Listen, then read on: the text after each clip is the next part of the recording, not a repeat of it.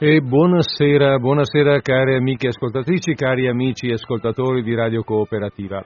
Eccoci qua, oggi è martedì 26 marzo 2019, che vuol dire che eh, siamo rientrati, siamo in diretta stavolta, ehm, mentre le, le, due trasmissioni successive, ahimè, non eravamo in diretta, ma adesso sì, quindi è pronto ad andare in, in onda dalle straordinarie emittenti di Radio Cooperativa la trasmissione del martedì pomeriggio che si chiama Disordine Sparso.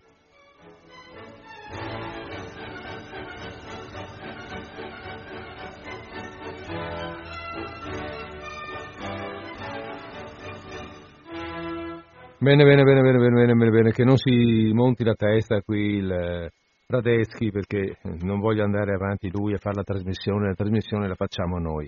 Bene, allora, mm, sì, eh, ricordavo prima una, um, ci sono state due settimane di interruzione dalla diretta, come forse qualcuno avrà avuto la bontà di, di, di, di vedere, di accorgersi, perché beh, mh, l'assenza del, del, di martedì 12 era per me un'assenza programmata, quella del 19 invece non era programmata, ma eh, vabbè, sapete com'è, no? a volte succede, siamo tutti, sì, insomma abbiamo tutte le nostre problematiche, ma eh, ho buona memoria, per la verità me lo sono scritto, e mm, ricordo bene che martedì, l'ultimo martedì che ci siamo sentiti abbiamo fatto la terza trasmissione dedicata a Moby Dick.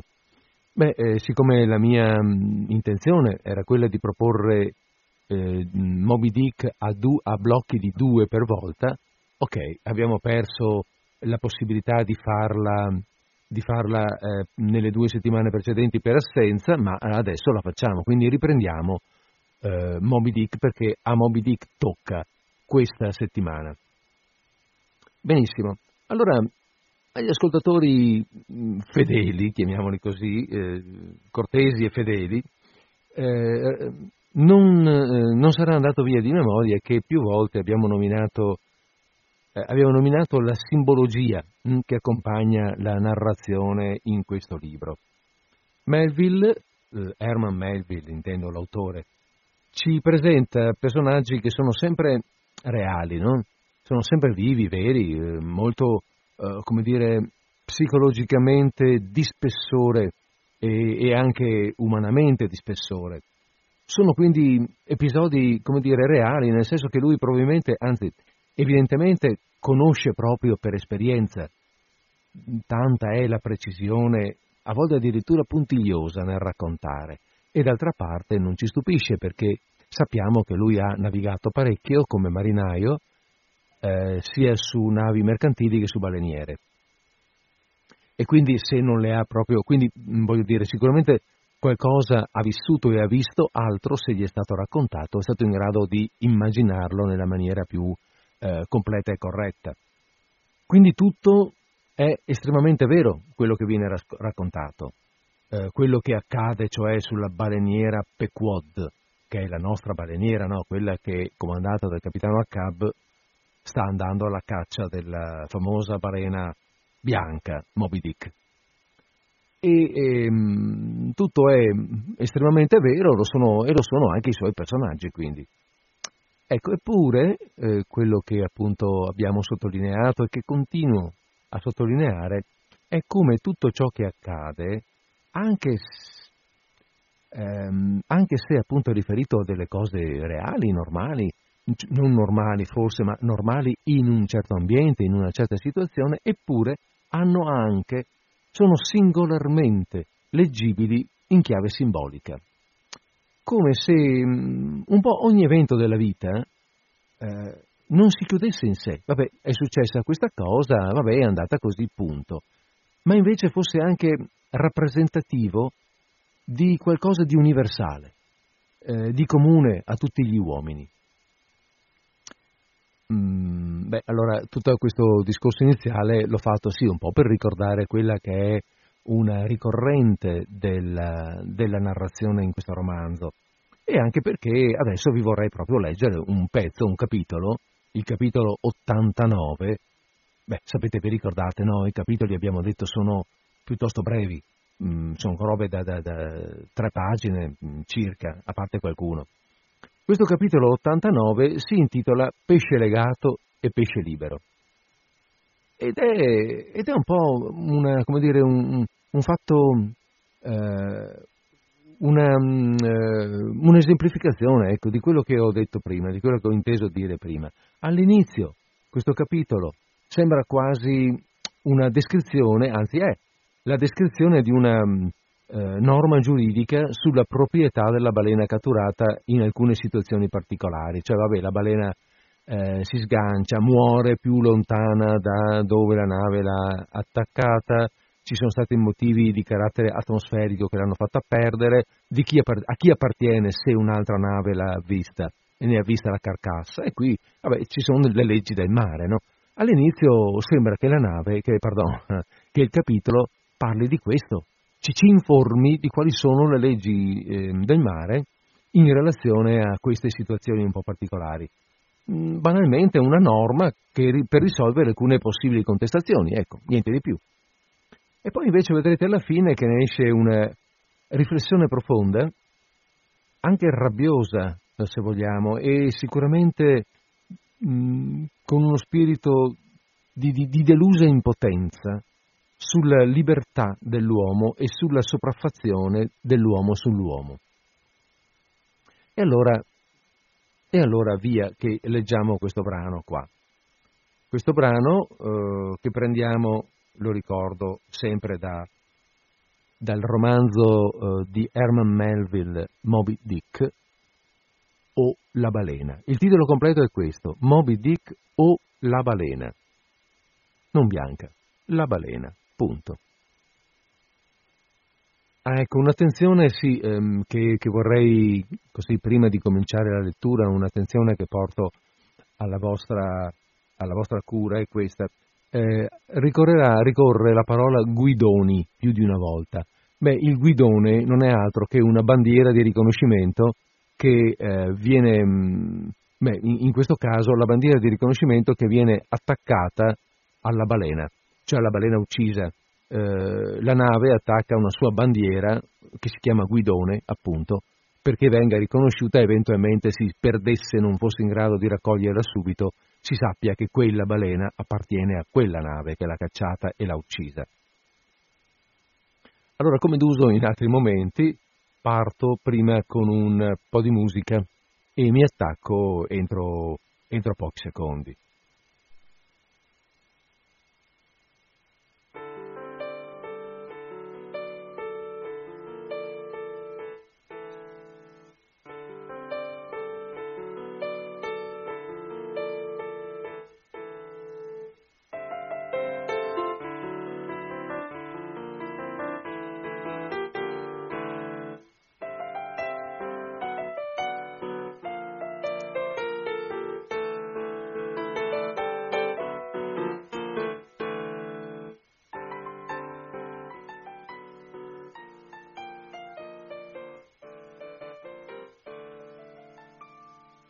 Herman Melville, Moby Dick.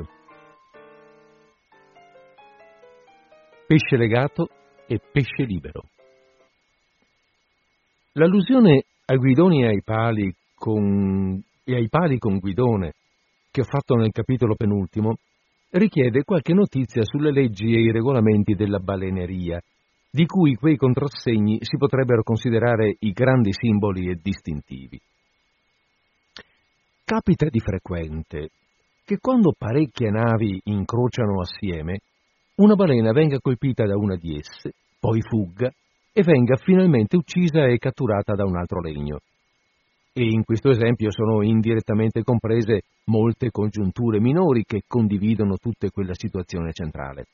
Per esempio, dopo una caccia e una cattura pericolose e faticose, il corpo della balena si può staccare dalla nave a causa di una burrasca violenta e andando molto alla deriva e sottovento può essere ripreso da una seconda baleniera che, in una calma, se lo rimorchia comodamente a fianco senza rischio di vita nell'enza.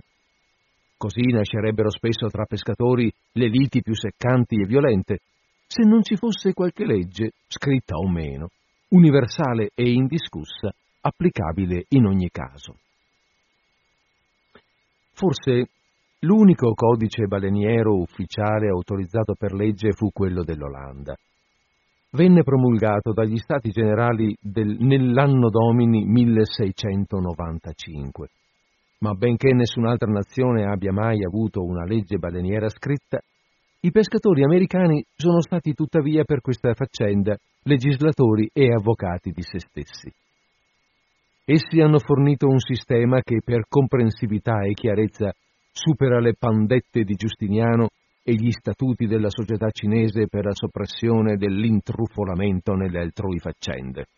Sicuro, queste leggi potrebbero venire incise su un baiocco della regina Anna o su una punta di rampone e portate al collo, tanto sono lapidarie. 1. Un pesce legato appartiene a chi l'ha legato. 2. Un pesce libero è giusta preda di chiunque lo prende per primo. Ma in questo codice magistrale la fregatura è la sua ammirevole concisione che richiede un ampio volume di commenti esplicativi. Primo, che cos'è un pesce legato?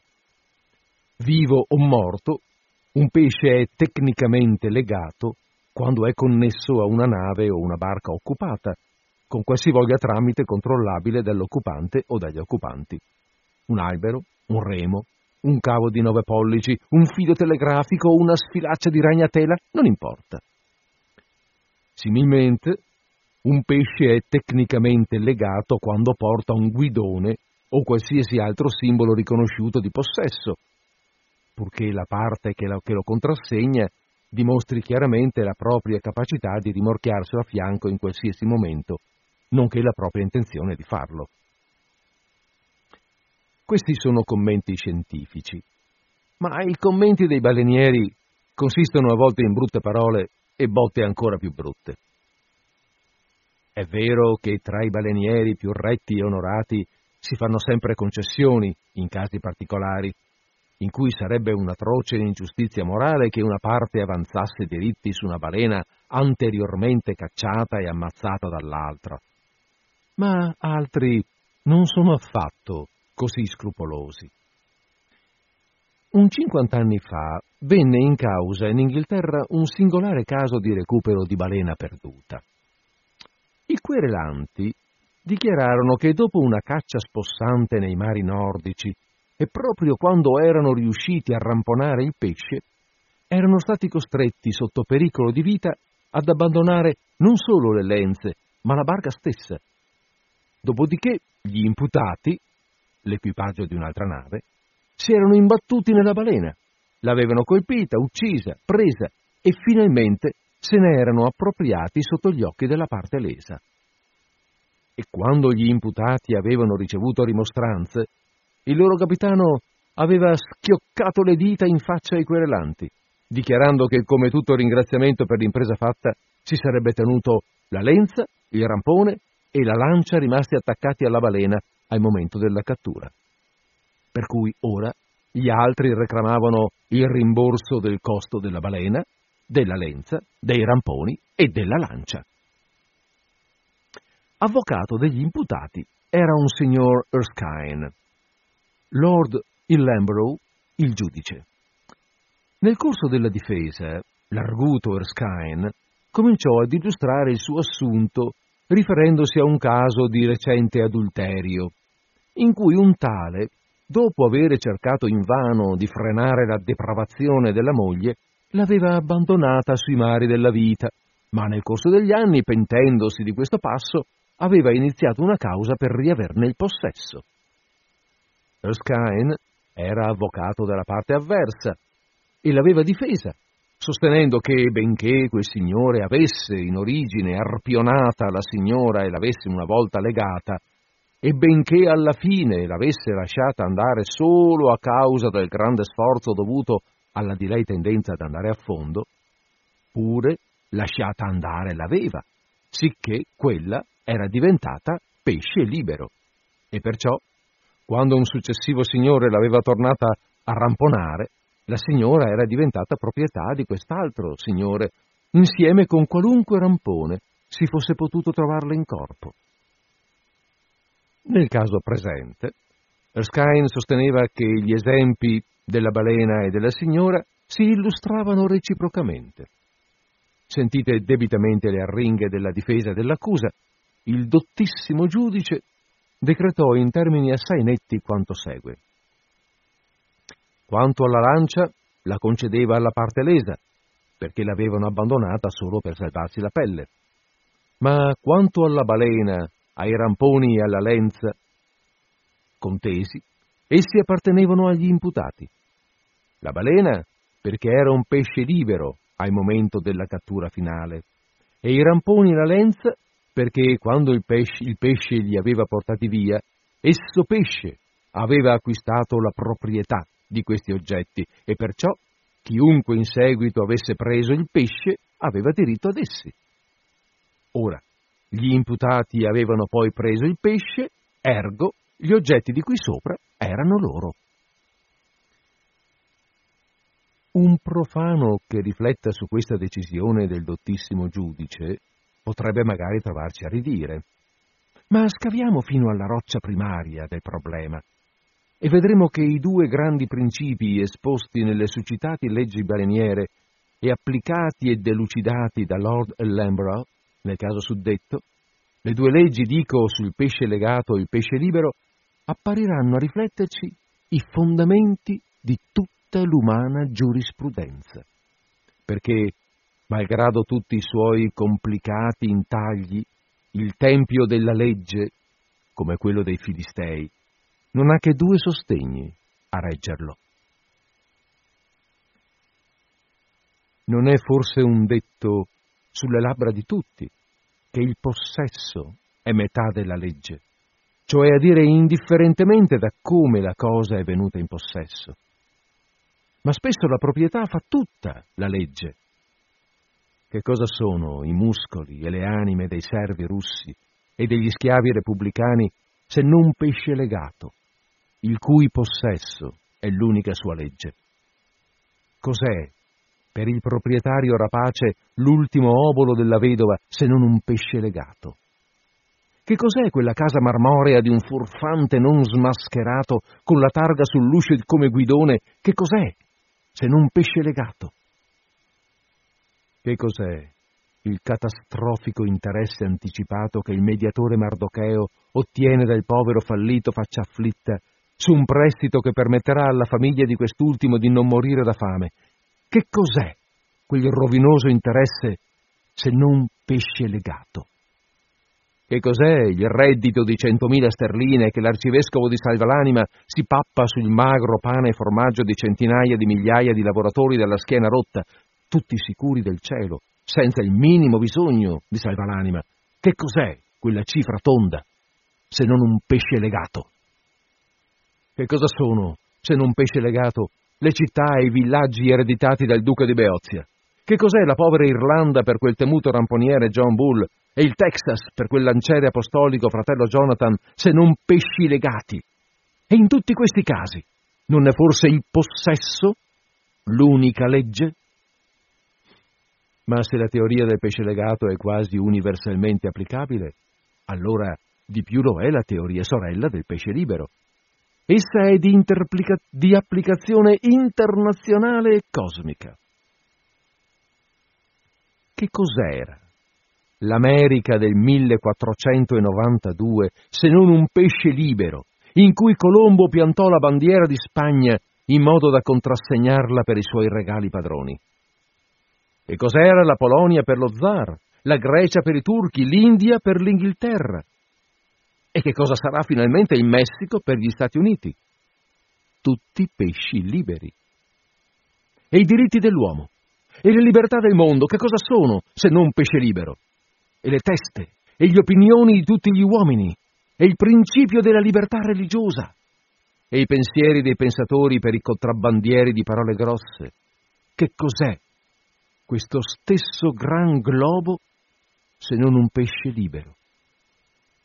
E tu, lettore, che altro sei, se non un pesce libero e un pesce legato assieme?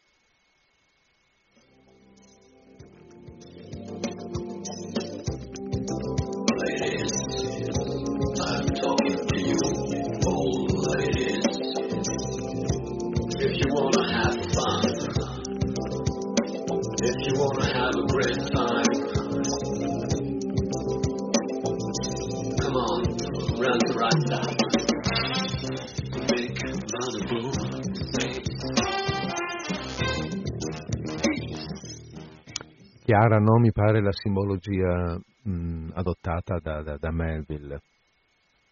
Praticamente nella sua opinione, ma noi possiamo anche non essere d'accordo, eh, però nella sua opinione in pratica eh, noi nasciamo tutti pesci liberi.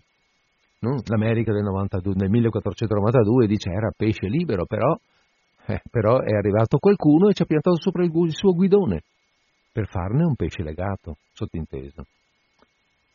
Eh, quindi anche noi appunto nasciamo tutti pesci liberi, ma c'è sempre qualche tipo di padrone c'è una chiamata in linea, avevo lasciato aperta la linea, quindi rispondiamo perché è corretto. Pronto? Siamo in linea. Sì, buonasera, salve, mi chiamo Imma Frodella, contatto dall'area commerciale Fastweb. Ah no, mi scusi, mi scusi, mi scusi, questa è una, è una trasmissione in diretta, non posso rispondere, Buona, buonasera. Scusate, niente, ho dato, ho dato voce ma um, errando. Eh, pensavo a una chiamata da parte di un ascoltatore, ma evidentemente, come avete sentito, no, così non era. Allora torniamo a noi per ricordare che appunto, eh, riprendo il discorso, scusate, dicendo che eh, quello che sostiene Melville è che in pratica nasciamo tutti pesci liberi, no? ma mh, mm, c'è sempre qualche tipo di padrone che ci lega o dal quale ci facciamo noi piuttosto legare, che ci trasforma in pesci legati. Eh, ci facciamo legare perché, perché ci, facciamo spesso, ci lasciamo manipolare o lasciamo manipolare la nostra libertà e la nostra coscienza. Eh, sto cercando appunto, quando dice, quando dice qui mh, le opinioni degli uomini, ecco i pensieri dei, dei, i pensieri dei pensatori per i contrabbandieri di parole grosse, quelli che appunto, ehm, quelli che appunto ti legano con le loro parole e ti convincono e ti fanno, ti rendono da pesce libero a pesce legato. Speriamo che questa telefonata sia eh, una telefonata buona, diciamo così, e, e, via che siamo in linea. Eh, salve, buongiorno. Buongiorno. Eh, radio Cooperativa? Sì, sì, siamo Radio Cooperativa. Buongiorno, ma siamo in diretta? Eh, siamo in diretta. Ah, lei non stava ascoltando la trasmissione. No, esattamente, eh, la chiamavo no. in realtà per un altro. No, siamo in diretta, mi spiace, io non, non, non, cioè, sì, non le posso rispondere per altre... Per certo, altre... certamente, certamente. D'accordo? Buona... Uh, grazie, presto. A lei, grazie, niente, buona grazie, giornata. Ciao, grazie. Allora lascio chiusa la linea perché mi pare di capire che non, ci, non, non gira bene. La apro, la aprirò e vi dirò quando la apro per chi volesse eventualmente condividere qualcosa con noi, con me. Ecco, eh, diciamo, ecco, dicevamo appunto manipo- di, di, di, di, come questi personaggi che, eh, che, Melville chiama contrabbandieri di parole grosse, eh, da questi personaggi ci possiamo appunto lasciare manipolare lasciare manipolare la, la, la libertà, il nostro pensiero, la nostra coscienza. Questo è quanto osserva Melville, ecco, per l'appunto. E, e vedete anche con quanta abilità e senza un apparente sforzo retorico eh, abbia portato quella che è una norma marinaresca um, ad essere metafora della condizione umana, non soltanto della... perché all'inizio pareva che lui volesse parlare soltanto della giurisprudenza umana.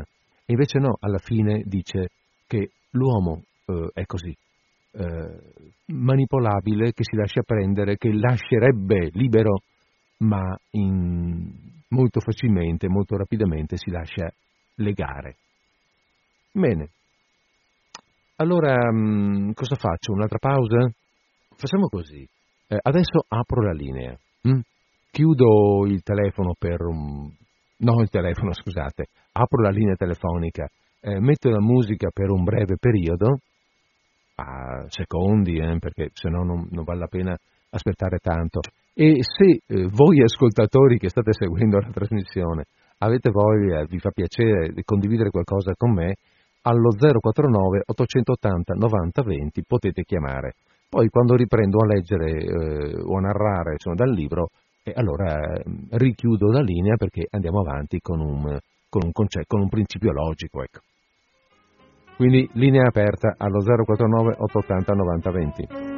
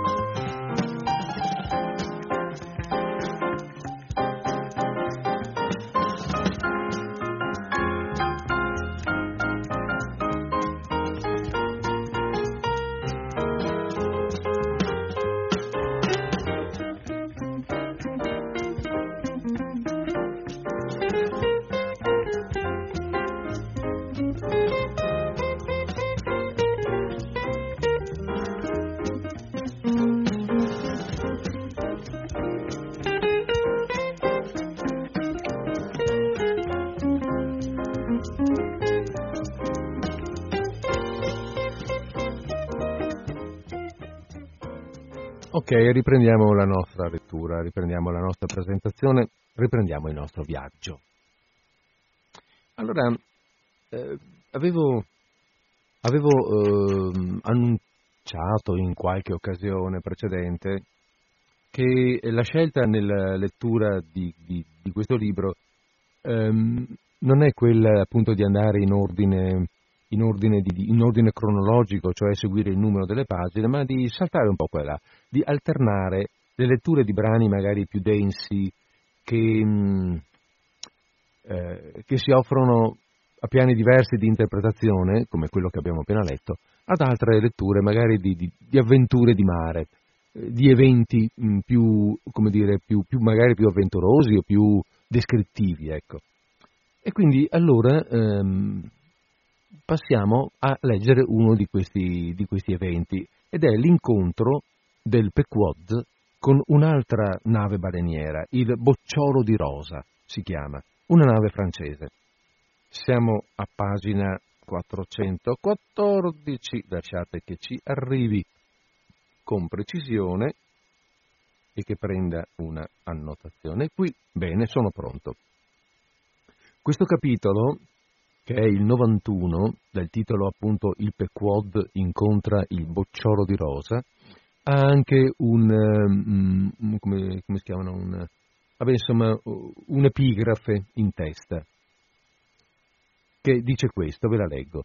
Invano fu rovistare per Ambracane nella pancia di questo leviatano, che il fetore insopportabile impediva la ricerca.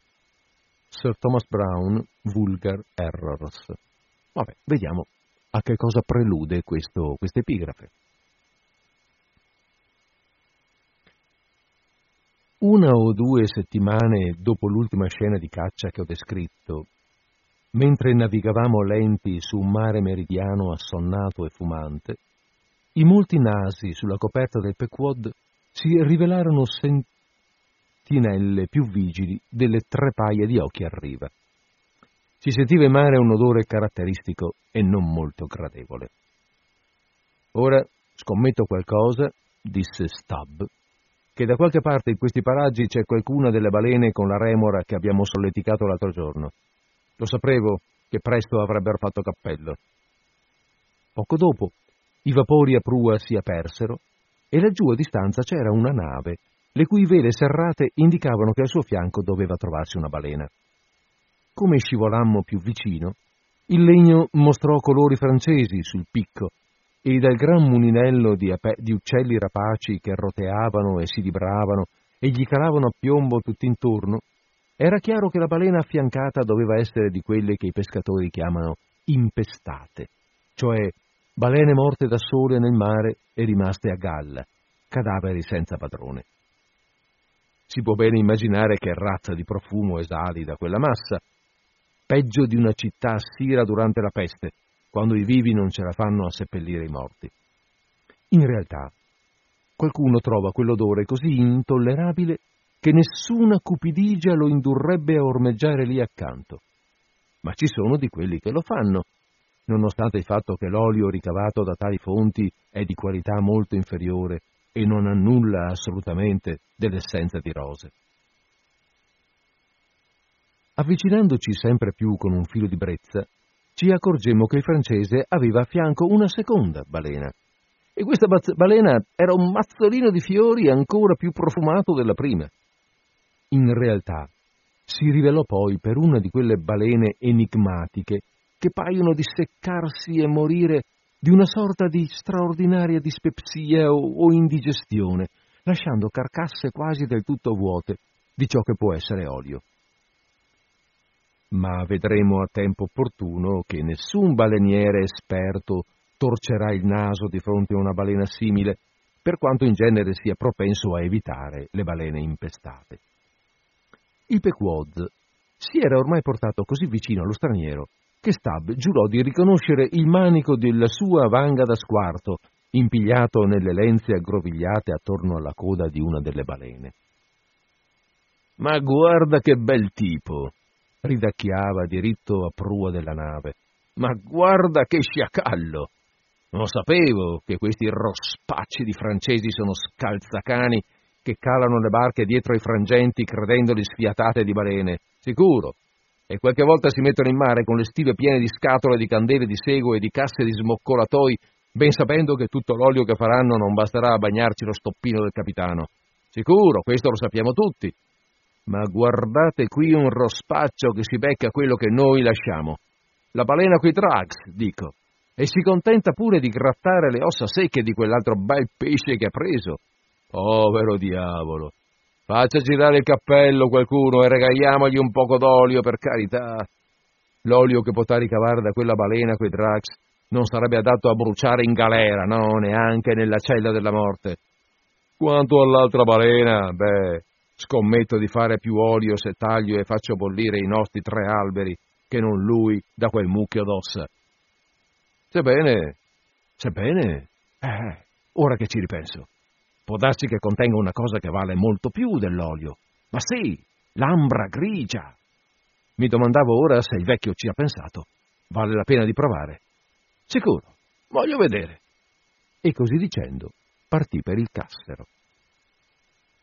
A questo punto la brezza debole aveva ceduto a una completa bonaccia, sicché, volere o no, il Pequod era adesso intrappolato nel tanfo senza speranza di, scappa- di scappare se non tornava la brezza. Uscito di cabina, Stab raccolse l'equipaggio della sua lancia e partì alla volta della nave straniera. Tagliando di prua, Stab notò che in ossequio al fantasioso gusto francese, la parte superiore della ruota di prua era scolpita a forma di un enorme stelo reclinato, dipinto di verde, e come spine aveva spuntoni di rame che sporgevano qua e là, e il tutto terminava in un bulbo dalle pieghe simmetriche di un bel colore rosso. Sulle tavole di prua, in grandi lettere dorate, lesse Bouton de rose, bottone o bocciolo di rosa, e questo era il nome romantico di quella aromatica nave. Quel bouton nella scritta era arabo per Stab, ma la parola rose e quella polena bulbacea bastarono a chiarirgli il tutto. Un bocciolo di rosa, eh? gridò con le dita il naso. Ottima idea, ma per la miseria fa una puzza. Per comunicare direttamente con quelli di bordo, doveva doppiare la, la prua e portarsi a tribordo e quindi avvicinarsi alla balena impostata e parlarci al di sopra. Quando fu al punto giusto, sempre con la mano al naso, urlò Oè, del bottone di rosa! C'è qualcuno di voi, boccioli di rosa, che parla inglese? Sicuro, rispose dalla murata un uomo di Guernsey, che era, risultò, il primo ufficiale.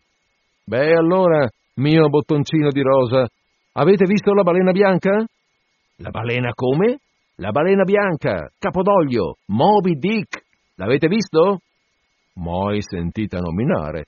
Cachalot Blanche? Balena bianca? No. Molto bene allora. Saluti per il momento. Torno subito. e, tornato svelto verso il Pequod, e vedendo Accab appoggiato alla ringhiera del cassero che aspettava notizie, mise le mani a portavoce e gridò No, signore, niente! Al che Accab scomparve e Stubb tornò verso i francesi. Allora si accorse che quello di Guernsey, che era sceso nei Parasartie e stava usando una vanga da squarto, si era imbracato il naso in una specie di sacco. Che avete lì al naso? disse Stubb. Rotto? Magari fosse rotto, o magari non ne avessi affatto, rispose l'altro, che non pariva gradire molto il lavoro che faceva. E il vostro? Perché ve lo tenete? Oh, niente, un naso di cera, devo tenerlo su. Bella giornata, no? Aria di campagna, direi. Perché non ci buttate qualche mazzolino di campo, eh, bocciolo di rosa? Ma che diavolo volete? sbraitò quello di Guernsey, infuriandosi di colpo. Eh, non vi riscaldate, ehi, state freddo, sicuro, freddo è la parola. Dovreste metterle in ghiaccio quelle balene mentre ci lavorate. Ma scherzi a parte ora, lo sapete, bottone di rosa, che è una vera pazzia cercare olio in quelle bestie. Quella secca lì, poi, non ce n'ha un'oncia in tutta la carcassa. Lo so benissimo, ma il capitano non ci vuol credere, capite? È al primo viaggio, e prima faceva il fabbricante a Cologne. Ma venite su, che forse crederà a voi se non crede a me, così esco da questa rogna. Per farvi un piacere, questo è altro, mio caro simpaticone, ribatté Stubb. Dopodiché fu presto a bordo. Lì gli si presentò una scena comica. I marinai, con certi berretti a nappine di lana rossa, stavano preparando i paranchi pesanti per le balene, ma andavano a rilento e parlavano veloci e non parevano affatto di buon umore. Tutti i nasi erano protesi in su dalle facce come aste di fiocco. Ogni tanto un paio di loro smettevano il lavoro e correvano su una testa dall'albero per respirare un po' d'aria pura. Qualcuno, per paura di pigliarsi una peste, inzuppava stoppa nel catrame e a tratti se la teneva nella narici. Altri, rotto il cannello della pipa quasi al bocciolo, soffiavano freneticamente il fumo di tabacco in modo da averne sempre pieno l'olfatto. Stab fu colpito da un diluvio di urli e maledizioni provenienti dalla cabina del capitano a poppa e guardando da quella parte vide una faccia di fuoco che sporgeva dall'uscio tenuto socchiuso dall'interno. Era il chirurgo, esasperato, che dopo aver protestato invano contro le operazioni della giornata, si era ritirato nella cabina del capitano, la chiamava cabinet, per evitare l'infezione ma ancora non poteva fare a meno di strillare ogni tanto il suo sdegno e le sue esortazioni. Osservando tutto ciò, Stubb ne concluse bene per il suo piano e voltandosi al marinaio di Guernsey si fece con lui una chiacchieratina, durante la quale il forestiero espresse il suo abominio per il capitano, un ignorante pieno di spocchia, che li aveva tutti cacciati in questo pasticcio fetido e inutile. Sondandolo con cura, Stubb si rese conto che l'ufficiale non aveva il minimo sospetto riguardo all'ambra grigia, per cui non aprì bocca su quel punto, ma in ogni altro senso fu con lui franco e confidenziale, sicché i due combinarono subito un piccolo piano per circuire e burlare il capitano senza che mai si sognasse di dubitare della loro buona fede. Secondo questo loro disegno, l'uomo di Guernsey, fingendo di fare da interprete, avrebbe detto al capitano quello che gli sarebbe piaciuto, ma come se venisse da Stab. Quanto a Stab, avrebbe potuto dire qualunque fesseria gli fosse venuta in mente durante il colloquio. A questo punto la loro vittima uscì dalla cabina. Era un tipo scuro e piccolo, dall'aria piuttosto delicata per un capitano di mare, però con dei grandi favoriti e baffi, e portava un panciotto di velluto rosso con ciondoli al fianco. A questo signore Stubb venne cortesemente presentato da quello di Guernsey che subito cominciò con ostentazione a darsi l'aria dell'interprete. Cosa gli dico prima? domandò. Beh, fece Stubb, adocchiando il panciotto di velluto e l'orologio coi ciondoli. Puoi anche cominciare a dirgli che mi pare piuttosto bambolone, ma non pretendo di giudicare. Dice, monsieur, tradusse l'interprete voltandosi al capitano, che proprio ieri la sua nave ha incontrato un legno su cui il capitano, il primo ufficiale e sei dell'equipaggio erano morti di una febbre contratta da una balena impestata che si erano rimorchiati al fianco. Il capitano trasalì e chiese ansiosamente altre notizie. Che altro? disse il primo ufficiale a Stab. Beh, visto che incassa così bene, digli che ora che l'ho guardato meglio, sono sicuro che una scimmia di Santiago comanderebbe una baleniera meglio di lui. Anzi, digli da parte mia che è un babuino. Egli afferma e giura, monsieur, che la seconda balena, quella secca, è molto più micidiale di quella impestata. E insomma, monsieur, ci scongiura, se teniamo la vita, di mollare via quelle bestie. Immediatamente il capitano corse a prua e ad alta voce ordinò all'equipaggio di interrompere il montaggio dei paranchi di squartamento e di sciogliere subito i cavi e le catene che trattenevano le balene alla nave. E ora? disse quello di Guernsey quando il capitano si riavvicinò. Mo, vediamo. Sicuro, ora, ora gli può dire che, che, che, che, Ma sì, ma sì, digli che l'ho fregato. E trassesse, non solo lui. Dice, monsieur, che è felicissimo di esserci stato in qualche modo di utilità. A sentir questo, il capitano giurò che erano loro, lui e l'ufficiale, a essergli grati, e concluse invitando Stab in cabina a bere una bottiglia di Bordeaux. Vi invita a bere un bicchiere di vino insieme, disse l'interprete. Oh, ringrazialo di cuore, ma digli che è contro i miei principi bere con la persona che ho truffato. Digli anzi che debbo andare. Dice, monsieur, che i suoi principi non gli permettono di bere, ma che, se monsieur desidera vivere fino a domani per farcisi una bevuta, farebbe meglio calare tutte e quattro le lance e staccare la nave da quelle balene, perché è tanta la bonaccia che non andranno alla deriva. Intanto, Stab aveva passato la murata e, calandosi nella barca, gridò a quello di Guernsey che, avendo con sé un lungo cavo da tonneggio, voleva fare il possibile per dare una mano, tirando via dalla fiancata la balena più piccola. E così, mentre le barche dei francesi arrancavano a tirare la nave da un lato, Stubb, caritatevole, si trainava la, la, la sua balena dall'altra, allentando con ostentazione un cavo di una lunghezza smisurata. Di colpo sorse la brezza. Stab finse di staccarsi dal pesce Issando le lance, la nave francese aumentò presto la distanza, mentre il Pequod scivolava in mezzo tra essa e la balena di Stab. Anche Stab accostò svelto il corpo galleggiante e gridando al Pequod di segnalargli le sue intenzioni, procedé subito a raccogliere il frutto della sua furberia disonesta. Con la vanga da lancia affilata, cominciò a scavare la carcassa un po' dietro la pinna laterale. Si poteva quasi pensare che scavasse una cantina nell'acqua.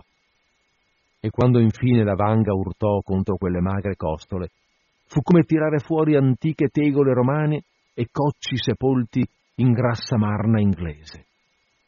Gli uomini della lancia erano tutti eccitatissimi e aiutavano avidi il capo, con certe arie ansiose di cercatori d'oro e di continuo uccelli innumerevoli si tuffavano e sbucavano dall'acqua e stridevano e strillavano e s'azzuffavano attorno a loro. Stab cominciava a mostrare in faccia la delusione, soprattutto perché l'orrendo puzzo aumentava, quando all'improvviso, proprio dal cuore di quella peste, venne fuori una lieve zaffata di profumo che passò attraverso il flusso degli odori cattivi senza esserne assorbita, come un fiume si versa in un altro e scorre assieme per un po' di tempo senza mescolarvisi affatto. Eccola, eccola! gridò Stab con gioia, palpando qualcosa nelle zone sotterranee. Un sacco, un sacco! Buttando la vanga, cacciò dentro tutte e due le mani e trasse fuori qualcosa che pareva, pareva sapone Windsor maturo, o vecchio formaggio grasso e variegato, ma molto untuoso e saporito. Si può facilmente inciderlo col dito. È di un colore tra il giallo e il cinerino. E questa, amici miei, è l'ambra grigia, che vale una guinea d'oro all'oncia in qualunque farmacia. se ne cavarono circa sei manciate, ma altra se ne perdette inevitabilmente in mare, e forse avrebbe potuto trovarsene molto di più, se non fosse stato per l'impazienza di Acab, che urlò a Stab di farla finita e tornare a bordo, altrimenti la nave li avrebbe lasciati in asso.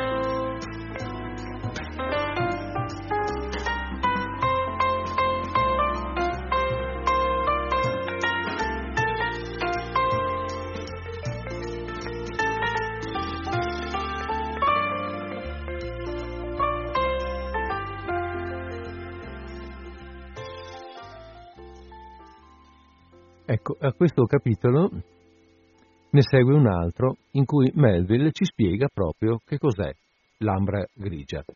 E è un capitolo intero, sono una, due, tre pagine quasi, in cui c'è tutta questa lunga spiegazione, naturalmente con, con le riflessioni, eh, con le riflessioni di Melville che non mancano mai.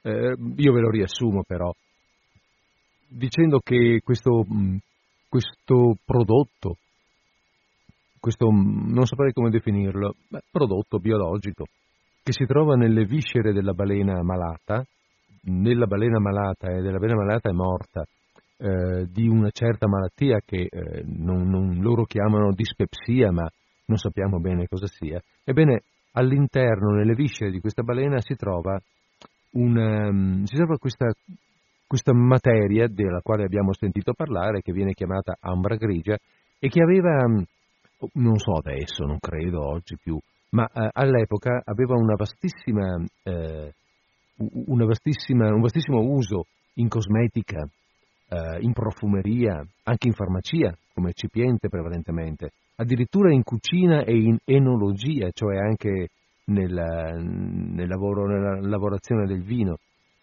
E tutto naturalmente doveva essere usato, usata eh, in, queste, in questi settori in quantità minime, perché, perché è rara, rara e costosissima.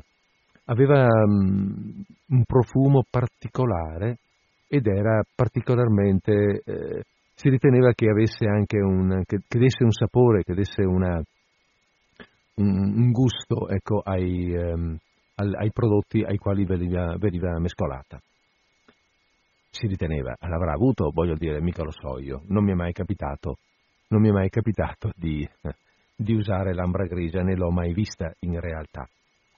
È ben difficile vederla, non l'ambra grigia, noi non abbiamo, noi non abbiamo mai frugato nelle viscere di una balena morta.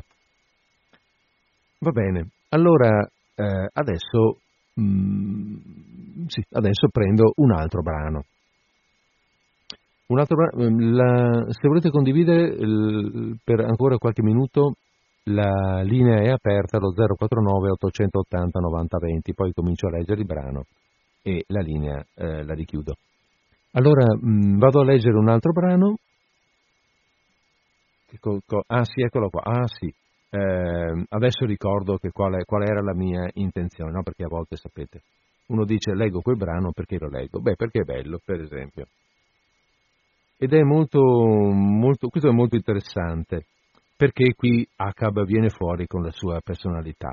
Anche questo è un incontro. Ci sono in questo libro alcuni incontri tra, eh, tra navi. Uno l'abbiamo letto, era quello con la Rachele. Un altro era questo, col bocciò di rosa. Adesso leggiamo questo incontro qui, con ehm, anche questo capitolo, che è il capitolo 100 e che si intitola Gamba e braccio, ha un epigrafe in testa che dice che è un sottotitolo, se vogliamo, una piccola eh, ehm, spiegazione di quello che conterrà il capitolo, e dice il Pequod di Nantucket incontra il Samuel Enderby di Londra. Anche questo è un incontro, un incontro fra due navi, fra due capitani, e, e dove la personalità di Acab ancora una volta viene fuori molto, molto precisa, molto, molto efficace anche. Tanto perché non succede che possiamo pensare che Acab possa mai deflettere dalla sua intenzione, eh, dalla sua missione per certi versi. Bene, allora chiudo la linea. Tac, chiusa la linea. Capitolo 100. Gamba e braccio. Oh della nave! Hai visto la balena bianca? Così gridò Acab, chiamando ancora una volta una nave che ci passava a poppa coi colori inglesi.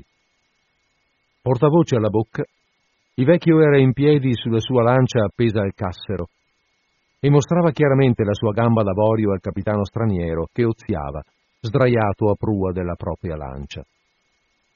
Era un uomo abbronzato, pesante, dalla faccia bonaria e simpatica, un uomo sulla sessantina, infilato in un gran giaccotto che gli pendeva attorno a festoni di lana blu. E un braccio vuoto di quella giubba gli sbandierava di dietro come il braccio ricamato della mantella di un ussaro. Hai visto la balena bianca? Lo vedi questo? E tirandolo fuori dalle pieghe che lo avevano nascosto, alzò in aria un braccio bianco di osso di capodoglio, che terminava in una testa di legno come una mazza. Armate la lancia! gridò con violenza Acab e sbattendo i remi che aveva attorno. Pronti ad ammainare! In meno di un minuto, senza lasciare il suo piccolo legno, venne calato in mare col suo equipaggio. Presto furono sotto il fianco degli stranieri. Ma qui si presentò una strana difficoltà. Nell'eccitazione del momento, Acab aveva dimenticato che da quando aveva perduto la gamba non era mai salito a bordo di un bastimento in alto mare tranne sul suo, e in questo caso sempre usando un aggeggio meccanico ingegnoso e molto pratico che era installato sul Pequod e che nessun'altra nave poteva imbarcare e armare da un momento all'altro. Ora, non è facile per nessuno tranne per quelli che come i balenieri ci sono abituati quasi tutti i momenti, scalare in mare aperto il fianco di una nave da una lancia, perché le grosse ondate ora sollevano la barca in alto verso le murate, ora la fanno piombare di colpo a mezz'aria verso la controchiglia. Così Acab, privo di una gamba e sotto una nave straniera che naturalmente era sprovvista di quell'utile meccanismo, si trovò vergognosamente riportato alla condizione di un goffo uomo di terra e adocchiava impotente l'incerta e mutevole cima che non poteva certo sperare di raggiungere. È stato già, già detto, forse, che ogni minima avversità che gli capitava e che veniva indirettamente dalla sua disgrazia, quasi invariabilmente irritava ed esasperava Acab.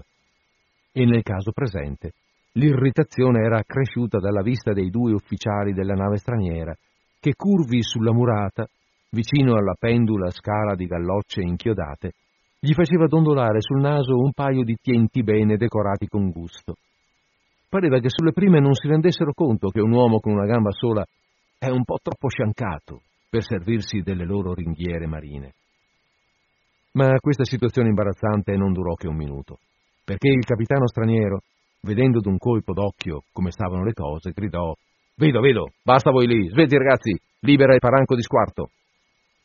Come volle la fortuna. Uno o due giorni prima avevano avuto una balena al fianco e i grossi paranchi pendevano ancora a riva, con, con in cima il pesante uncino ricurvo da grasso, ora pulito e asciutto. Questo venne rapidamente calato ad Acab, che avendo capito a volo cacciò la sua unica coscia nella curva dell'uncino. Era come sedere nella marra di un'ancora o nella biforcazione di un melo. E data una voce si tenne saldo e aiutò anche a sollevare il proprio peso tirando a mano a mano su uno dei cavi correnti del paranco. Ben presto fu fatto passare con cautela all'interno delle alte murate e deposto delicatamente sulla testa dell'argano col braccio d'avorio steso cordialmente a dargli il benvenuto, l'altro capitano si fece avanti. E Acab, alzando la gamba d'avorio e incrociandola col braccio, come due lame di pesce spada, gridò con la sua maniera di tricheco. Sicuro, sicuro, valente amico, stringiamoci le ossa, braccio e gamba. Un braccio che non può mai tirarsi indietro, vedete, e una gamba che non può mai scappare. Dove l'hai vista la balena bianca? Quanto tempo fa? La balena bianca, disse l'inglese, puntando a oriente il braccio d'avorio e dandogli una triste occhiata per lungo, come fosse un telescopio. L'ho vista laggiù, sulla linea, la stagione passata. E fu lei a portarti via quel braccio, no? domandò Acab, lasciandosi, lasciandosi scivolare dall'argano e appoggiandosi nel farlo alla spalla dell'inglese. Sì, è stata la causa della perdita, almeno. Quella gamba pure? Dimmi la storia, fece Acab. Com'è stato? Era la prima volta in, vita, mia che incrociavo sull'equatore, cominciò l'inglese. Non ne sapevo niente allora della balena bianca. Beh, un giorno ammainammo dietro un branco di quattro o cinque balene e la mia lancia ne agganciò una. Era un vero cavallo da circo quella bestia. Si mise a girare e rigirare tutto attorno in modo tale che il mio equipaggio riusciva a tenere l'equilibrio solo piazzando tutti i sederi sull'impavesata. A un tratto salta fuori dal fondo del mare un'energica, enorme balena, con la testa e la gola bianche come latte, tutta rughe e zampe d'oca. Era lui, era lui! gridò Acab, emettendo di botto il fiato che aveva trattenuto. E dei ramponi piantati vicino alla penna di dritta. Ma sì, sì, erano i miei, i miei ferri! gridò Acab esultante. Ma avanti! E allora datemene l'occasione, disse l'inglese di buon umore. Bene, questo bisnonno con la testa e la gobba di latte si butta tutto schiumante in mezzo al branco e comincia a dare morsi furiosi alla mia lenza. Sì, capisco, la voleva tagliare, liberare il pesce preso, un suo vecchio sistema, lo conosco. Come sia stato esattamente, continuò il capitano dall'unico braccio, non lo so, ma nel mordere la lenza gli restò impigliata tra i denti e in qualche modo fece presa, ma al momento non ce ne rendemmo conto, sicché quando poi recuperammo ci ritrovammo di botto sulla schiena di lui invece che sulla schiena dell'altro pesce che scappava tutto coda a sopravvento. Vedendo come stavano le cose e che magnifica balenona era, la più bella e la più grossa che abbia mai veduto, capitano, in vita mia, decisi di catturarla, malgrado tutta la rabbia tremenda che mostrava. E pensando che quella lenza fortuita poteva staccarsi o poteva cedere il dente in cui si era impigliata, perché io ho una ciurma diabolica al tiro alla lenza, vedendo tutto ciò dico, saltai nella lancia del primo ufficiale, il signor Mountpop, qui presente. A proposito, capitano, Mountpop, Mountpop, capitano. Dicevo, saltai sulla barca di Mountpop, che era a fianco della mia. Capite? E data una mano al primo rampone lo tiro al vecchio bisnonno. Signore Dio, per l'anima mia, capitano, il momento dopo, in un soffio, ero cieco come un pipistrello di tutti e due gli occhi, offuscato e tramortito in una schiuma nera, e la coda della balena che ne spuntava, dritta nell'aria come un campanile di marmo. Inutile rinculare con lei. Ma mentre cercavo tastoni in pieno mezzogiorno e con un sole che accecava, tutto gioielli di corona, mentre, come dico, cercavo a tastoni un secondo ferro da gettare, viene giù la coda come una torre di lima tagliandomi la lancia in due e lanciando ogni metà a pezzi, e la gobba bianca se ne rincula a penne avanti in mezzo al disastro, come fossero tanti truccioli. Ci buttammo tutti a nuoto. Per evitare le sue frustate terribili, mi afferro all'asta del rampone che lui aveva in corpo e per un poco ci resto attaccato come un pesce piattola ma un'ondata mi spazza via, rompendosi, e nello stesso momento il mostro con un salto in avanti si tuffa come un fulmine e il dente di quel secondo ferro maledetto che si rimorchiava nei pressi mi prese qui. E si batté la mano proprio sotto la spalla. Sicuro, mi prese qui, dicevo, e mi portò giù, credetti, nelle fiamme dell'inferno. Ma a tutto un tratto, sì, lodato il Dio, la lama si aprì la strada nella carne dritta per tutta la lunghezza del braccio. Mi uscì fuori dal polso e tornai a galla. Questo signore qui vi dirà il resto. Eh, a proposito, capitano, il dottor Banger, il nostro chirurgo. Ragazzo mio, Banger, il capitano. Ora, Banger, ragazzo, fuori la tua parte di storia. Il signore professionista, indicato con tanta familiarità, era stato lì accanto per tutto il tempo, senza niente di speciale addosso che indicasse il suo rango signorile a bordo. La faccia l'aveva rotondissima, ma sobria. Portava un camiciotto di lana azzurra scolorita e pantaloni rappezzati, e fino ad allora aveva diviso la sua attenzione tra una caviglia che teneva in mano e una scatola di pillole che aveva nell'altra. Di tanto in tanto gettava un'occhiata critica agli arti d'avorio dei due capitani mutilati. Ma quando il superiore lo presentò ad Acab, egli si inchinò educatamente e obbedì subito all'ordine del capitano. Eh, era una ferita assai brutta, cominciò il chirurgo, e accettando il mio consiglio, il capitano Boomer, qui presente, disse al nostro vecchio Sammy Samuel Enderby è il nome della nave, interruppe il capitano parlando ad Acab. Avanti, ragazzo. Disse, no- disse, diresse il nostro vecchio Sammy a nord per uscire da quel clima torrido dell'equatore. Ma non serviva niente. Io feci il possibile. Lo vegliai la notte. Fui severissimo con lui nella dieta. Ah sì, molto severo, si intromise il paziente. Poi, cambiando voce di colpo, stava con me a bere ponce di rum caldo ogni notte, al punto che non ci vedeva più a mettere le bende e mi mandava a letto piuttosto brillo verso le tre del mattino. Ah, ha vegliato davvero con me per Diana ed è stato severissimo nella dieta. Sicuro, sicuro, un gran vegliatore e dieteticamente severissimo il dottor Banger. Ah, Banger, canaglia, ridi? Perché non ridi? Sei un farabutto impagabile, lo sai. Ma continua, ragazzo.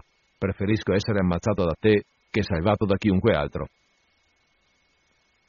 Il mio capitano, ve ne sarete già accorto, signore, disse Banger, imperturbabile e austero, facendo un leggero inchino ad Acab. Ama scherzare alle volte. Ci elargisce parecchie spiritosaggini del genere. Ma posso ben dichiarare, en passant, come dicono i francesi, che in quanto a me, cioè a dire io, Jack Banger, già del reverendo clero, sono un uomo strettamente astemio. Non bevo mai. Acqua! gridò il capitano. Acqua non ne beve mai. Gli dà una specie di convulso. L'acqua dolce lo fa diventare idrofobo. Ma avanti, avanti con la storia del braccio. Andiamo pure avanti, disse il chirurgo pacificamente. Stavo per osservare, signore, prima della faceta interruzione del capitano Boom, che, malgrado i miei sforzi più zelanti e severi, la ferita continuò a peggiorare per la verità, signore, era lo squarcio più brutto che un chirurgo avesse mai veduto, lungo più di due piedi e parecchi pollici. Lo misurai con lo scandaglio. Insomma, insomma, si fece nera. Sapevo qual era il pericolo e difatti si manifestò. Ma io non ci ho messo mano ad armare quel braccio d'avorio. Quella roba è contro tutte le regole. E lo indicò con la caviglia. Quella roba è opera del capitano, non mia. Ordinò lui al mastro d'Ascia di farglielo e gli fece mettere in cima quella testa di mazza per spaccare la testa a qualcuno, suppongo, come una volta cercò di fare con me. Ogni tanto gli prende una furia diabolica. Vedete questa tacca, signore? Si levò il copricapo e scostando i capelli mostrò sul cranio un incavo che pareva una coppa, che però non aveva affatto cicatrice né altro segno di essere stata una ferita. Beh, il capitano qui presente vi dirà com'è stato. Lo sa benissimo. Non lo so affatto, fece il capitano. Lo sapeva sua madre perché ce l'ha dalla nascita. Ah, pezzo di canaglia, Banger. C'è mai stato un altro come te sull'acqua? Banger, quanto creperai, dovresti crepare sott'aceto, carogna. Bisognerebbe conservarti per i secoli a venire, furfante. Come finì con la balena bianca? esclamò Acab che sinora aveva ascoltato con impazienza quel battibecco dei due inglesi. Ma sì, gridò il capitano Monco. Ma sì! Bene, dopo che si fu toffata, non la vedemmo più per un poco. In realtà, come, detto, come ho detto prima, allora non sapevo che razza di balena mi avesse giocato quel tiro. Ma qualche tempo dopo, tornando sull'equatore, sentimmo parlare di Moby Dick, come lo chiama qualcuno e allora capii che era stato lui. L'hai mai rincontrato? Due volte. e non hai potuto agganciarlo? Non, vo- non ho voluto provarci. Non basta un braccio? Che farei senza quest'altro? E ho l'idea che Moby Dick non, azza- non tanto azzanna quanto inghiotte. Beh, allora, interruppe Banger, dategli il braccio mancino per esca e riavrete il diritto. Sapete, signori, e fece un inchino con molta gravità e precisione ai due capitani uno dopo l'altro. Lo sapete, signori, che gli organi gerenti della balena sono costruiti dalla divina provvidenza in modo così imperscrutabile che lo è, le è assolutamente impossibile digerire del tutto anche soltanto un braccio umano? E anche la balena lo sa, sicché quella che credete la malizia della balena bianca è solo la sua goffaggine. La balena non vuole affatto inghiottire un solo pezzo di un uomo, crede solo di fare paura con un finto attacco, ma certe volte è come quel vecchio giocoliere che avevo per paziente a Silon, che fingendo di inghiottire coltelli a serramanico, una volta se ne lasciò cadere sul serio uno, nello stomaco, e lì restò per più di dodici mesi, finché non gli dedi un emetico e lui lo tirò su sotto forma di piccoli chiodi, capite? Impossibile per lui digerire quel coltello e incorporarlo pienamente nel suo sistema complessivo. Sì, capitano Boomer, se siete abbastanza svelto e volete impegnarvi un braccio per avere il privilegio di dare una sepoltura decente all'altro, beh, in questo caso l'avete già in tasca. Solo date presto alla balena un'altra occasione per tirarvi un morso. Ecco tutto. No, grazie, Banger, disse il capitano inglese. Si tenga pure il braccio che ha, visto che non posso farci niente. E allora non sapevo chi fosse, ma l'altro non glielo voglio offrire. Niente più balene bianche per me. Ho immainato dietro a lei una volta e questo mi basta.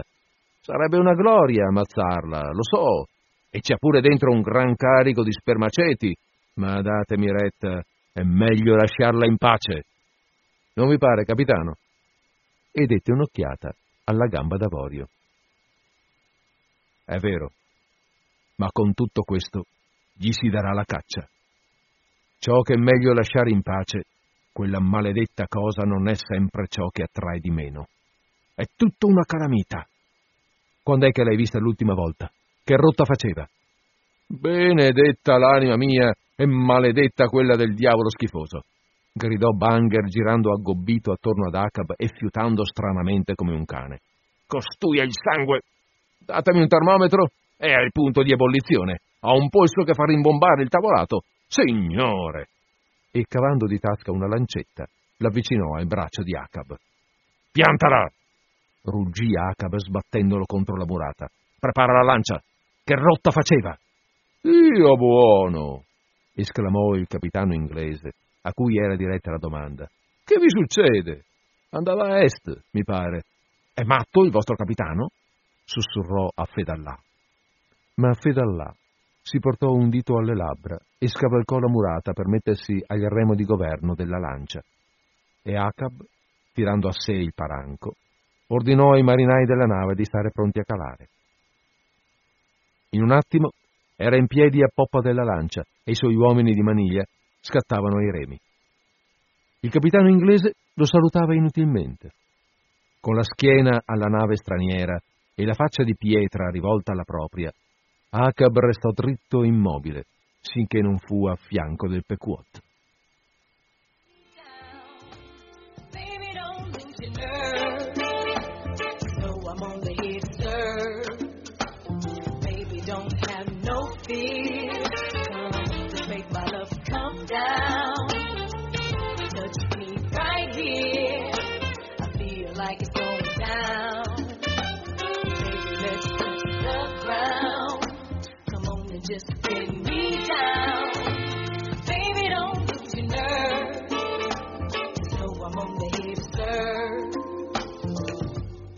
Ok, torniamo noi.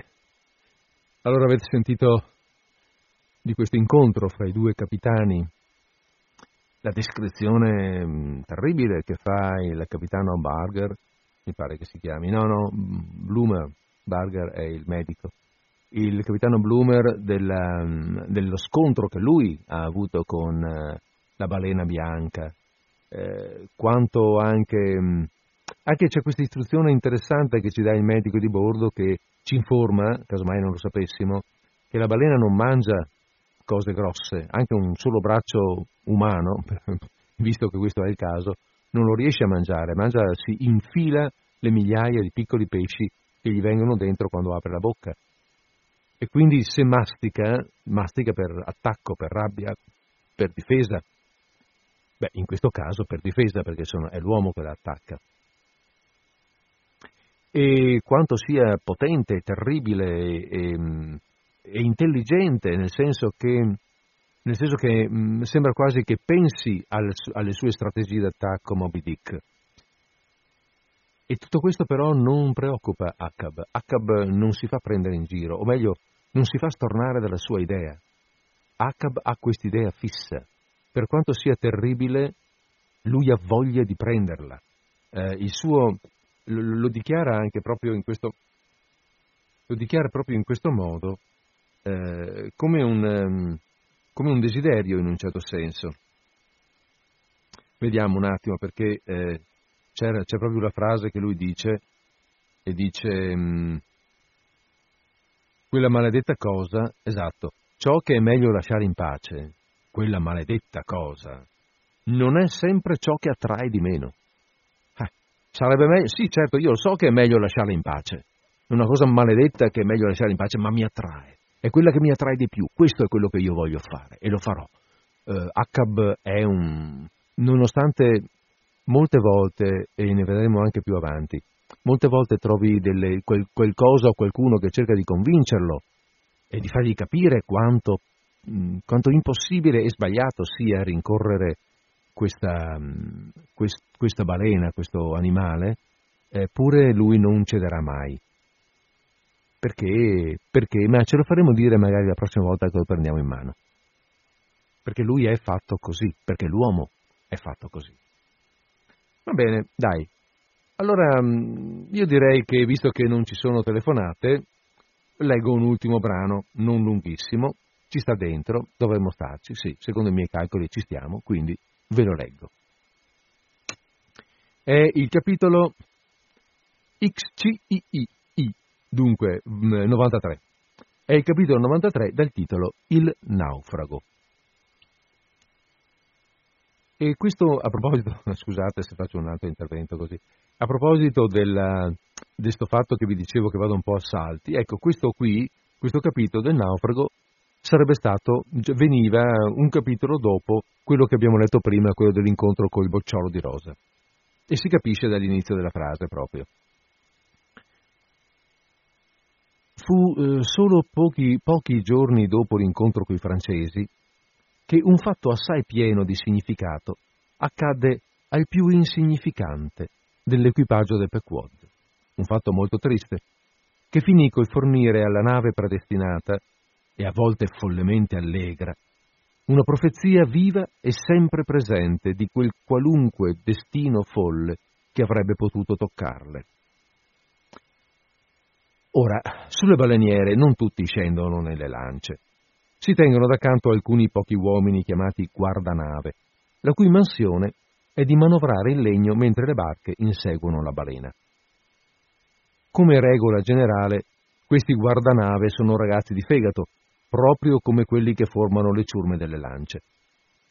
Ma se succede che a bordo c'è qualcuno troppo delicatino, impacciato o pauroso, è sicuro che finisce guardanave. Così capitò sul Pequod al negretto che chiamavano Pipetta e per abbreviazione Pip. Povero Pip. Ne ho già parlato. Ricorderete il suo tamburello in quella drammatica mezzanotte così allegra e sinistra. All'aspetto, Pip e Farinata, il cuoco, facevano una bella coppia, come un cavalluccio nero e uno bianco, diversi solo nel colore, che fanno una buffa pariglia. Ma mentre quel disgraziato di Farinata era lento e ottuso di nascita, Pip era sì debole di miocardio, ma in fondo non difettava di intelligenza, di quell'intelligenza piacevole, geniale e amena che è caratteristica della sua razza. Una razza che si sa godere vacanze e feste con un gusto più schietto, più spigliato di qualsiasi altra tribù. Per i neri, il calendario non dovrebbe, essere, non dovrebbe segnare altro che 365, 4 luglio e Capodanno.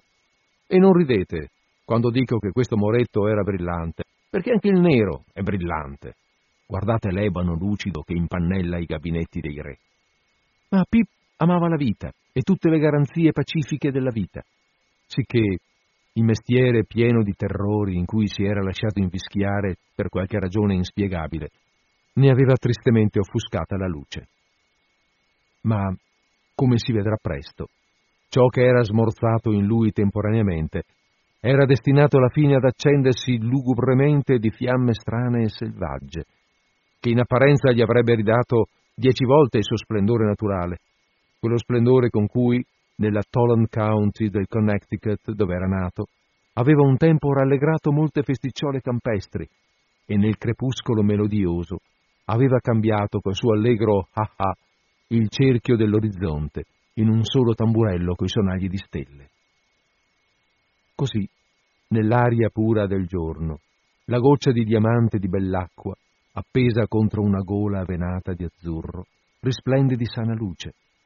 Ma quando un abile gioielliere vuole mostrarvi il diamante nella sua luce più fulgida, lo mette su uno sfondo cupo e lo illumina non col sole, ma con qualche gas innaturale. E allora vengono fuori quei guizzi di fiamma, infernalmente superbi. Allora il diamante dalla luce maligna, che una volta era simbolo più puro dei cieli di cristallo, pare un gioiello rubato dalla corona del re dell'inferno. Ma veniamo alla storia. Successe che in quella faccenda dell'ambra grigia il poppiere di Stab si slogò una mano e dovette restare del tutto a riposo per un poco, e per quel poco fu messo al suo posto Pip. La prima volta che Stab ammainò con lui, Pip si mostrò molto nervoso, ma fortunatamente per quella volta sfuggì a un contatto diretto con la balena e quindi se la cavò non del tutto con disonore. Però Stab, osservandolo, si preoccupò di esortarlo, finito tutto, a stare bene attento e trovare più coraggio, che spesso gli poteva capitare di averne bisogno. Ora, alla seconda calata in acqua, la lancia filò sulla balena e il pesce, ricevuto il ferro, diede il suo solito botto, che questa volta capitò proprio sotto il banco del povero Pip. Il, tur- il terrore impulsivo di quell'attimo fece saltare Pip remo in mano fuori dalla lancia e in modo tale che venendogli sul petto la lenza allentata, egli se la tirò in acqua e nel fare il tuffo ci restò tutto imbrogliato. In quell'istante la balena ferita partì di furia, la lenza si tese fulminea ed ecco il povero Pip emergere tutto schiumante contro il passacavi, tiratoci spietatamente dalla lenza che gli si era attorcigliata più volte attorno al petto e al collo. Tastego stava dritto a prua.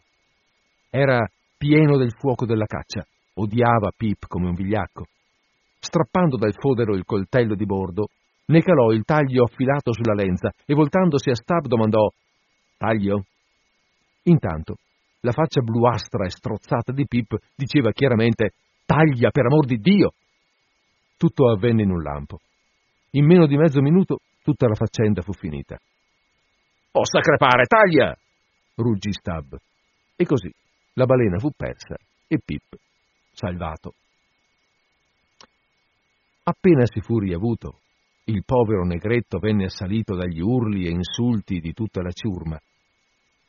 Lasciate quietamente evaporare queste imprecazioni irregolari, Stab, con un tono semplice da uomo d'affari, ma sempre un po' ironico, maledisse Pip ufficialmente. E fatto questo, gli diede ufficiosamente molti buoni consigli, la cui sostanza era non saltare mai da una lancia, Pip, tranne che ma tutto il resto fu assai poco preciso, come è sempre anche il consiglio più serio. Ora, in genere, tenersi attaccati alla lancia è il vero motto della baleneria, ma ci sono spesso dei casi in cui saltare dalla lancia è ancora meglio. Inoltre, come se capisse alla fine che il dare a Pip consigli coscienziosi senza annacquarli gli avrebbe lasciato in futuro un, ma- un margine troppo largo per saltare, Stab piantò di colpo ogni consiglio e concluse con un ordine perentorio. Tieniti attaccato alla lancia, Pip, o per Dio non ti raccolgo. Non ti raccolgo se salti, stai attento. Non ce lo possiamo permettere di perdere balene per gente come te. Una balena, una balena nell'Alabama si venderebbe per trenta volte il tuo prezzo, Pip. Ricordalo bene e non saltare più. Col che, forse, Stab volle indirettamente dire che l'uomo ama il suo simile, ma è anche un animale che fa denaro. E questa propensione interferisce troppo spesso con la sua capacità di amare. Ma siamo tutti in mano agli dèi. E Pip saltò ancora. Fu in circostanze molto simili alla prima, ma questa volta non prese la lenza a quel petto e perciò, quando la balena incominciò a correre, Pip venne lasciato indietro in acqua come il baule di un viaggiatore che affretta. Ahimè, Stab non fu che troppo di parola. Era una giornata splendida, generosa, azzurra. Il mare scintillante, calmo e fresco si stendeva a piatto tutto intorno fino all'orizzonte, come il foglio di un battiloro martellato al massimo. La testa d'ebano di Pip, che appariva e spariva in quel mare, pareva un, un fascio di chiodi di garofano. Nessun coltello si alzò quando egli scivolò così rapidamente a poppa. Stab, inesorabile, gli voltava la schiena e la balena aveva le ali. In tre minuti un miglio intero di oceano sconfinato si aperse tra Pip e Stab. Su dal mezzo del mare, il povero Pip rivolse la testa nera, crespa e ricciuta al sole, altro naufrago solitario, anche se più alto e più lucente.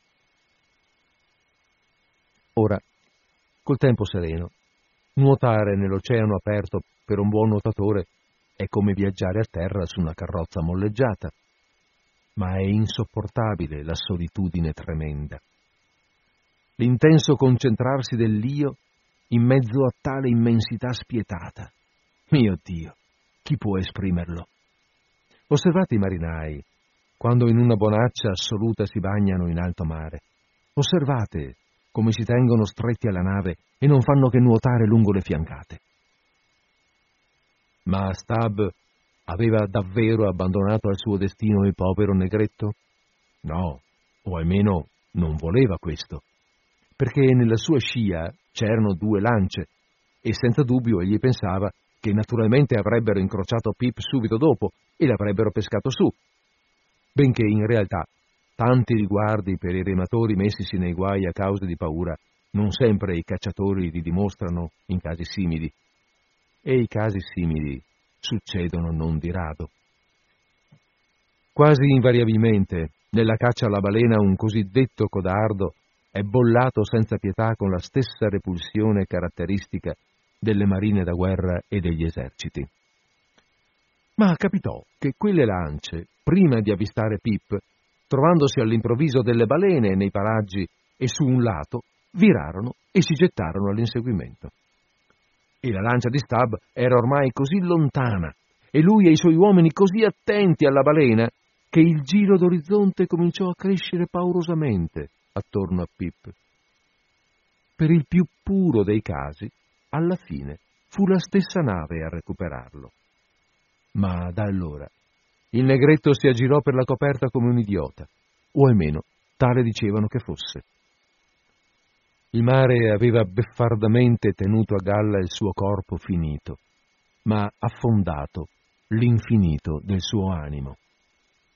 Non affondato del tutto, comunque, portato via piuttosto a profondità meravigliose, dove strane forme dell'intatto mondo originario gli scivolavano di continuo davanti agli occhi passivi, e la vara sirena, la saggezza, mostrava i tesori che aveva ammassati, e i tre gioiosi esseri eterni, senza cuore, sempre giovani. Pip aveva visto gli insetti corallini infiniti o onnipresenti come Dio, che dal firmamento delle acque innalzavano sfere colossali. Aveva visto il piede di Dio sopra il, pieda, sopra il pedare del telaio e gli aveva parlato. Perciò i compagni lo chiamavano pazzo. Così, la demenza dell'uomo è la sanità del cielo e allontanandosi da ogni ragione mortale, l'uomo perviene alla fine a quel pensiero celeste che per la ragione è assurdo e delirante. E sia bene o male, si sente allora inflessibile e indifferente come il suo Dio. Per il resto, non condannate Stab troppo severamente. La cosa è comune in quella caccia.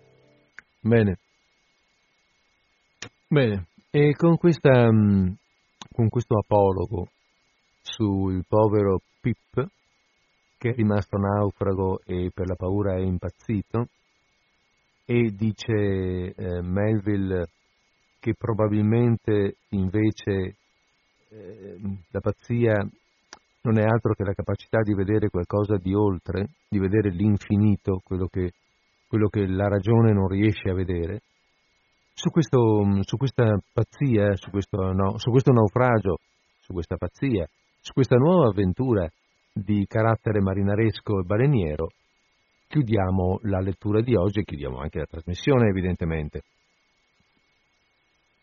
Ci risentiamo martedì prossimo, ci risentiamo martedì prossimo con qualcosa di diverso. Adesso per qualche settimana lasciamo in pace, lasciamo navigare ancora la Pequod, la riprenderemo più avanti per, per penso l'ultima volta. Bene, allora mm, sono le 17 e 19 in questo momento, care amiche e cari amici di Radio Cooperativa che ci seguite, che spero ci, state, ci stiate seguendo. Um, sono le 17 e 19 a me non resta che, che salutarvi. Uh, salutarvi darvi, eh, darvi appuntamento per la settimana prossima, eh, al martedì come, come sempre. Scusate perché sto guardando poi cosa devo fare. Benissimo, eccolo qua. Allora dicevo per la settimana prossima, martedì come sempre, e, ehm, e augurarvi una buona conclusione di giornata, una buona conclusione di settimana.